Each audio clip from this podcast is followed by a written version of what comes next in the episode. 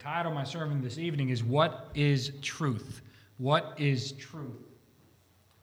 So on Sunday nights, as I kind of said, we, my goal has been to preach a follow up sermon to whatever we talked about during Sunday school. My intent is that the theme or subject we're focusing on on Sunday morning during Sunday school is now reinforced in your minds on Sunday night. My thought has always been if you get it in the morning, you get it again in the evening, you're more likely to remember it tomorrow you know, compared to just getting it one time during Sunday school. We are going to dig deeper into what we talked about Sunday morning earlier today.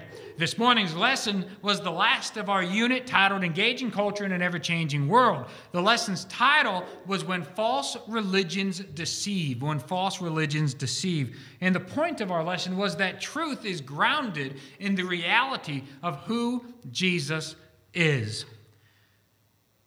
He has always been put he has already been put on trial. And, okay, I should read this first line here. The 18th chapter of the Gospel of John, in the 18th chapter of the Gospel of John, we find that Jesus has been arrested. So go ahead and open your Bible to the 18th chapter of John.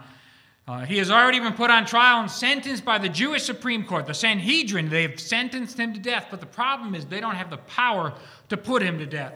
So he then finds himself standing before Pontius Pilate, Roman governor of Judea, of that, that southern region of what we know as Israel. That included, of course, Jerusalem and Bethlehem.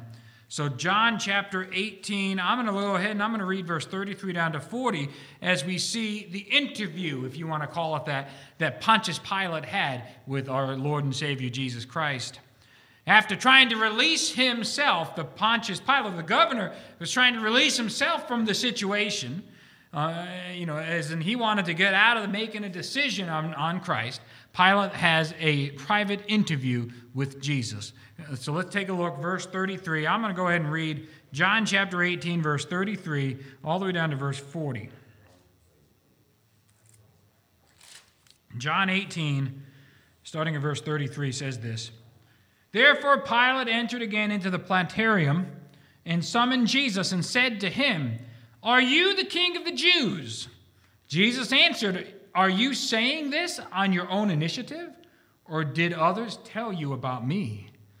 Pilate answered, I am not a Jew, am I? Your own nation and the chief priests delivered you to me. Have you, or what have you done?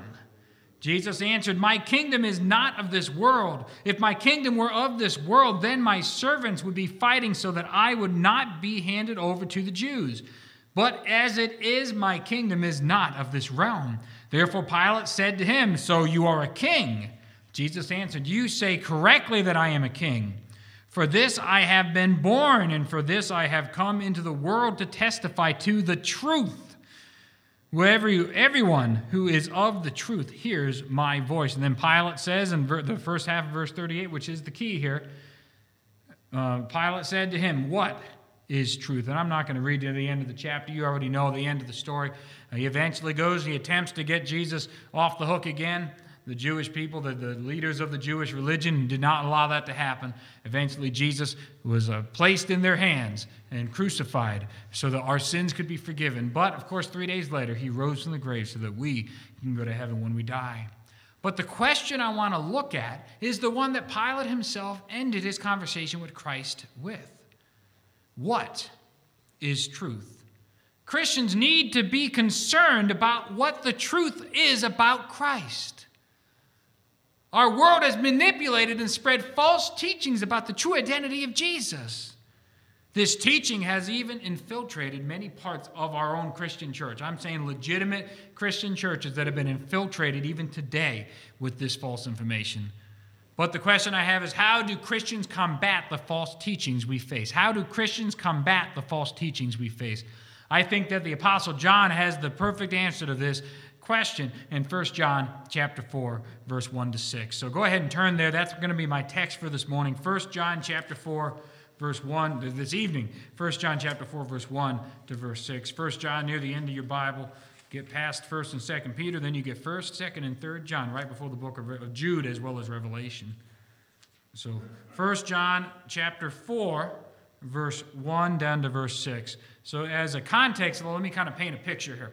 You have the Apostle John, he's in his much older ages now. He's outlived all the other 12 disciples. You know, of course, Judas was number one, he, he, he hung himself.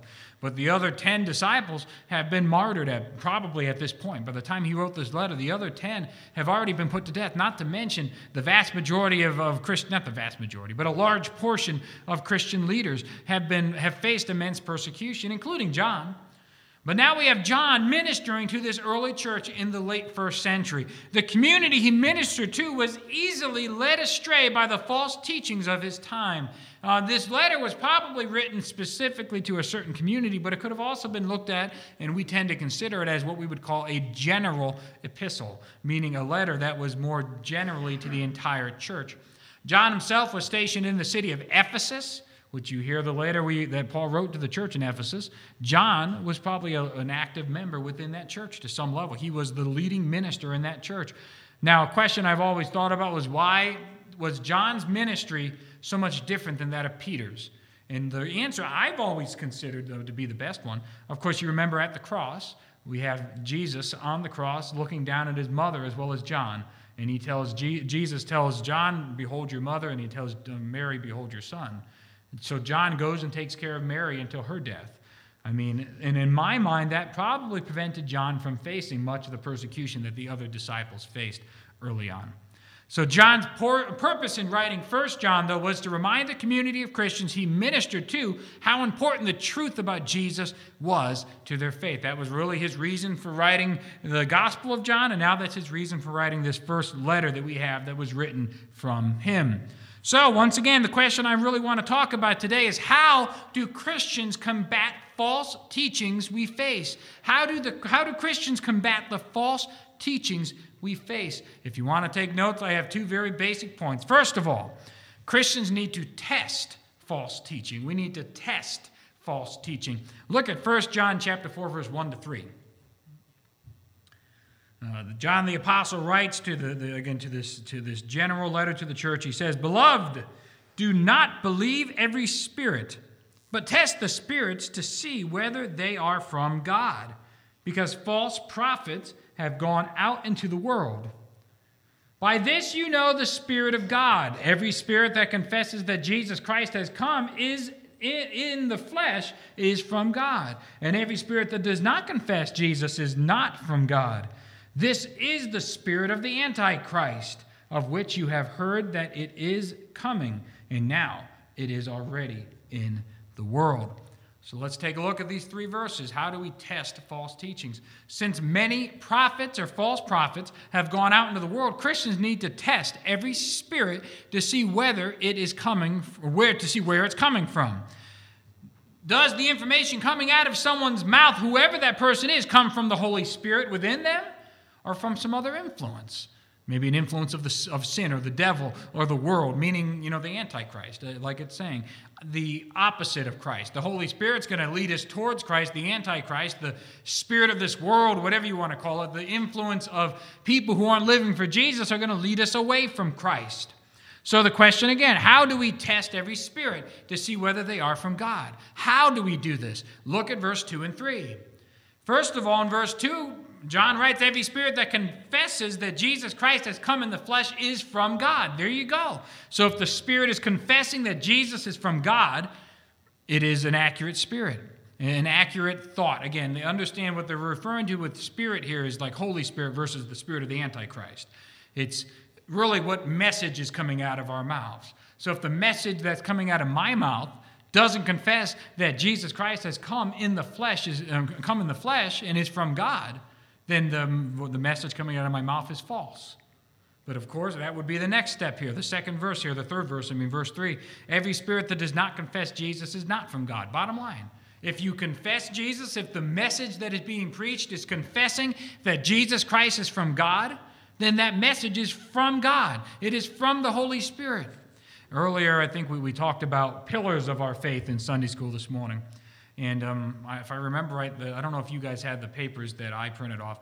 Uh, they're not printed off. They were in the thing, and I copied them. One was of cults, and the others were of world religions, and they had the same six things on the top. And you looked at how the the different religions or cults, meaning you know Hinduism, Islam, um, Buddhism, and one more, I don't remember the fourth one, um, compared to um, also being world religions, and you had cults being um, the Mormons, the JWs, Christian Science, and there was again a fourth one I don't remember. I mean, do those religions and or cults have the same views that we have according to God's word regarding Christ, first of all? And I've always said, you know, you got to believe Jesus is who he said he was, that he came to this earth to save us from our sins and rose from the grave following his crucifixion so we can go to heaven when we die. If you believe in Jesus, guess what? You kind of got to believe in God. Uh oh, we're in trouble already.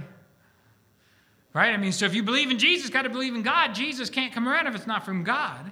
And if you believe in God, you got to believe in heaven. That was one of the, that was the third one. There's no reason to believe in Jesus if you don't believe that you need salvation, and there's no need to believe that you need salvation if you don't believe in sin. You know, these are some very basic pillars of our faith, and it is these things that help us understand what is true and what is not. The key of all of it, though, is Jesus Christ. If Jesus Christ isn't preached, in the fullness of what the Word of God says, then that spirit is not true. It's a false spirit. If someone is speaking a doctrine to you, meaning a, a theological principle, that does not line up with who the Bible says Jesus is, then that doctrine is false. That teaching is false. So then my question is how do we figure this stuff out? Right? How do you know? How do you learn these things? And they're the same answer to pretty much every other question I can ever ask you, what I call the big three. First of all, you got to talk to God through prayer. First John chapter 5, verse 14 and 15 says, This is the confidence which we have before him, that if you ask anything according to his will, he hears us. And if we know that he hears us in whatever we ask, we know that we have the request which we have asked from him. So you got to talk to God in prayer, communicate with him, Tell him what's going on. Don't use the excuse that he knows everything. Why should I have to pray for him? Because you pray to him. And my answer would be the Bible told you to do so. So pray to God. So talk to him through prayer. Listen to him through his word. 2 Timothy chapter 3 verse 16 and 17. All scripture is inspired by God and profitable for teaching, for reproof, for correction, for training in righteousness, so that the man of God may be adequately equipped for every good work. So talk to him in, in prayer, but then listen to him through his word. This is how he communicates with us. You open up this book and you can pretty much read the manuscripts that God has given you. I mean, how awesome is this? Every answer to every question you can have, I think, is going to be found in the Bible. And then finally, so you talk to him through prayer, listen to him through his word, and finally, fellowship with him through his church. That's why church is so important. It's important to be actively involved in a church and amongst Christian people. Hebrews chapter 10, verse 23 to 25. Let us hold fast the confession of our hope without wavering, for he who promised is faithful, meaning God who promised is faithful. And let us, let us consider how to stimulate one another to love and good deeds, not forsaking our own assembling together, as is the habit of some, but encouraging one another, and all the more as you see the day drawing near. So these three things, talking to God through prayer, listening to, to his, through, through His Word, and fellowship with Him through His church, help us understand who God is. Help us understand what the truth is. You can pray to God asking for the wisdom that, that He talks about in, in the book of James. You can open His Word and seek out exactly who Jesus was. And then finally, if you don't know how to understand this, guess what? I bet you can come to church and find one or two people that can help you out. You know, if you have a question for me, ask me that question. Try to stump me. I'm not saying I know all the answers, but guess what? I will go find the answer to the best of my abilities. I mean, and honestly, okay, if you came to me and you stumped me, you know what I would do? I'd pray, I'd open my Bible, and I'd seek counsel within the church, like the church, Christian church. Bottom line. So let's address the question we've been trying to get at here Who is Jesus? Jesus is God in the flesh, 100% God, yet 100% man. Jesus is the Messiah, the anointed one, who came to save the world from their sins. Jesus lived a perfect life, died a sinner's death, and rose again on the third day. Yet, he never committed a sin in his entire life. Jesus' death was for the forgiveness of all the world's sins. His resurrection was so that the gates of heaven would be open to all who believe. Any doctrine or teaching that denies these key principles is false and needs to be rejected and resisted. So, how do Christians combat false teachings we face? First of all, we need to test them. And number two, Christians need to resist false teaching. We need to resist false teaching. Look back at John chapter 4. So, how do we resist false teaching? He tells us right here, verse 4 down to verse 6. John writes, You are from God, little children, have overcome them, and have overcome them. meaning the false teachers, because greater is he who is in you than he who is in the world. They are from the world, meaning false teachers are from the world. Therefore, they speak as from the world, and the world listens to them. We are from God. He who knows God listens to us. He who is not from God does not listen to us.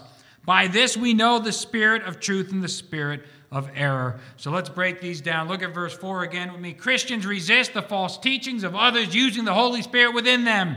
He who is in the world, meaning the devil who is in the world, and the, the devil is the ruler of this world. Uh, we see that in the Gospel of John.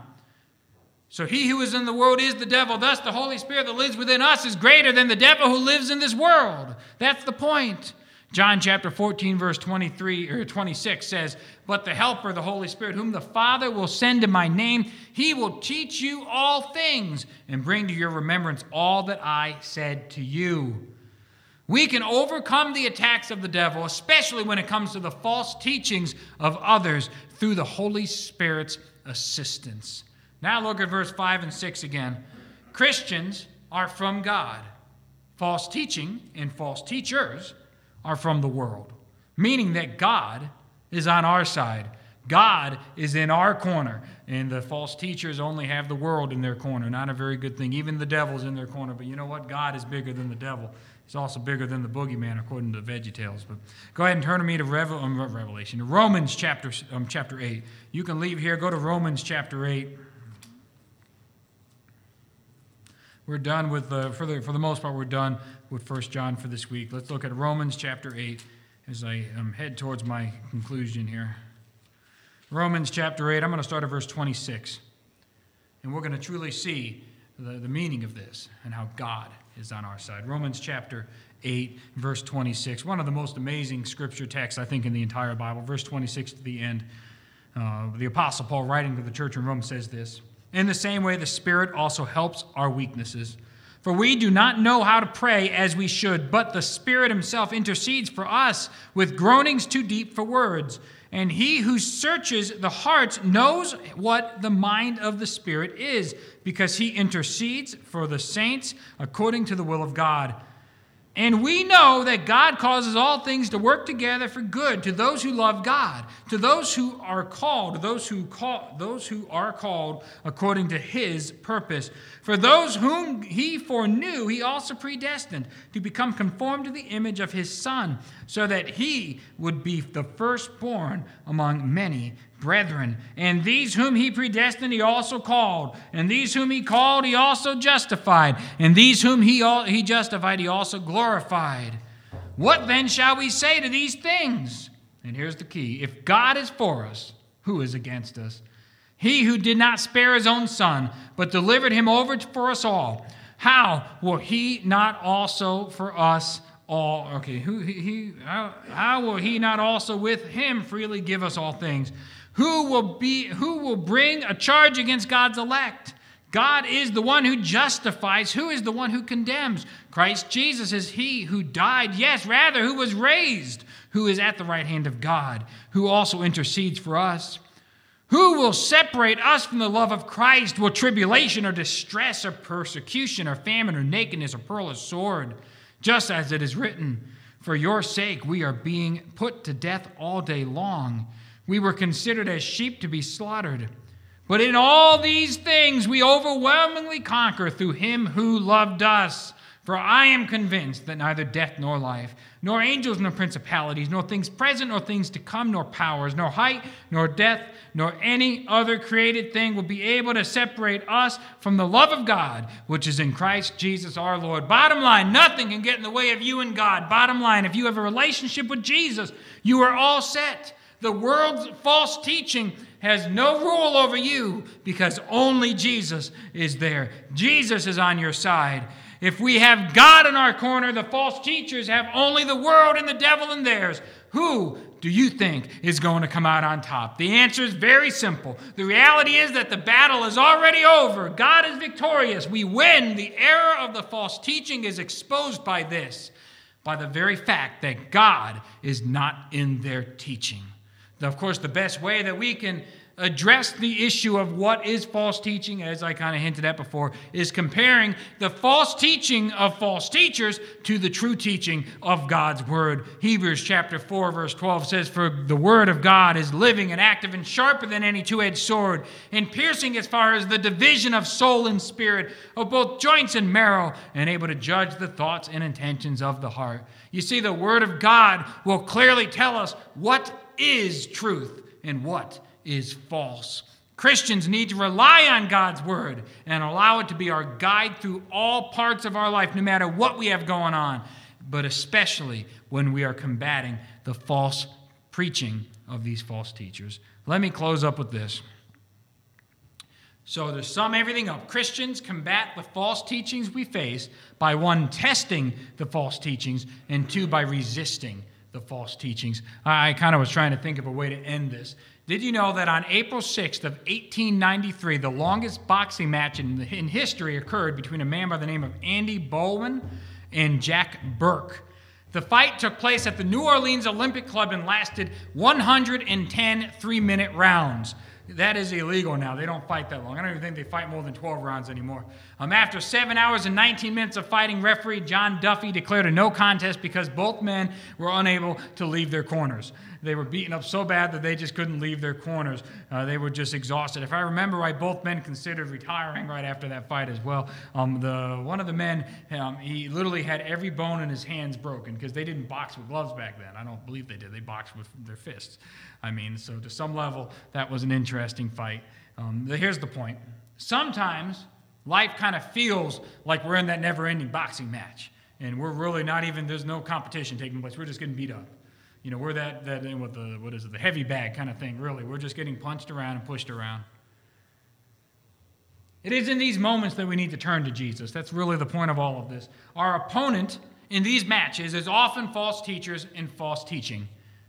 The only way that we can come out on top is by placing Jesus first and allowing Him to fight for us. Because in the end of it, you're not going to win. On your own, you are just lost and in trouble but by putting Jesus first and allowing Him to take the lead, everything else works out. Trust Jesus no matter what. Test false teaching using prayer, the Bible, in the church, and resist it no matter what. Let's close in prayer. Dear Father in heaven, I thank you and I praise you. Bless us now as we get ready to depart and as we get ready to apply all of this to our lives.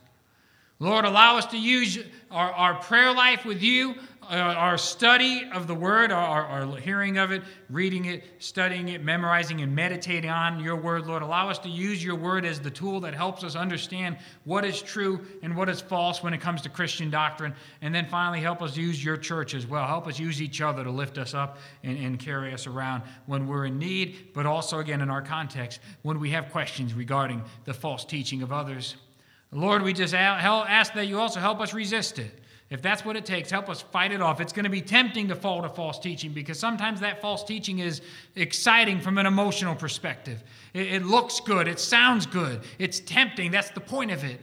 But when we put our trust in you and know what is true and what is false, we'll be able to judge those false teachings more clearly and know what is true and resist them at all costs. I thank you and I praise you in your wonderful name. Amen.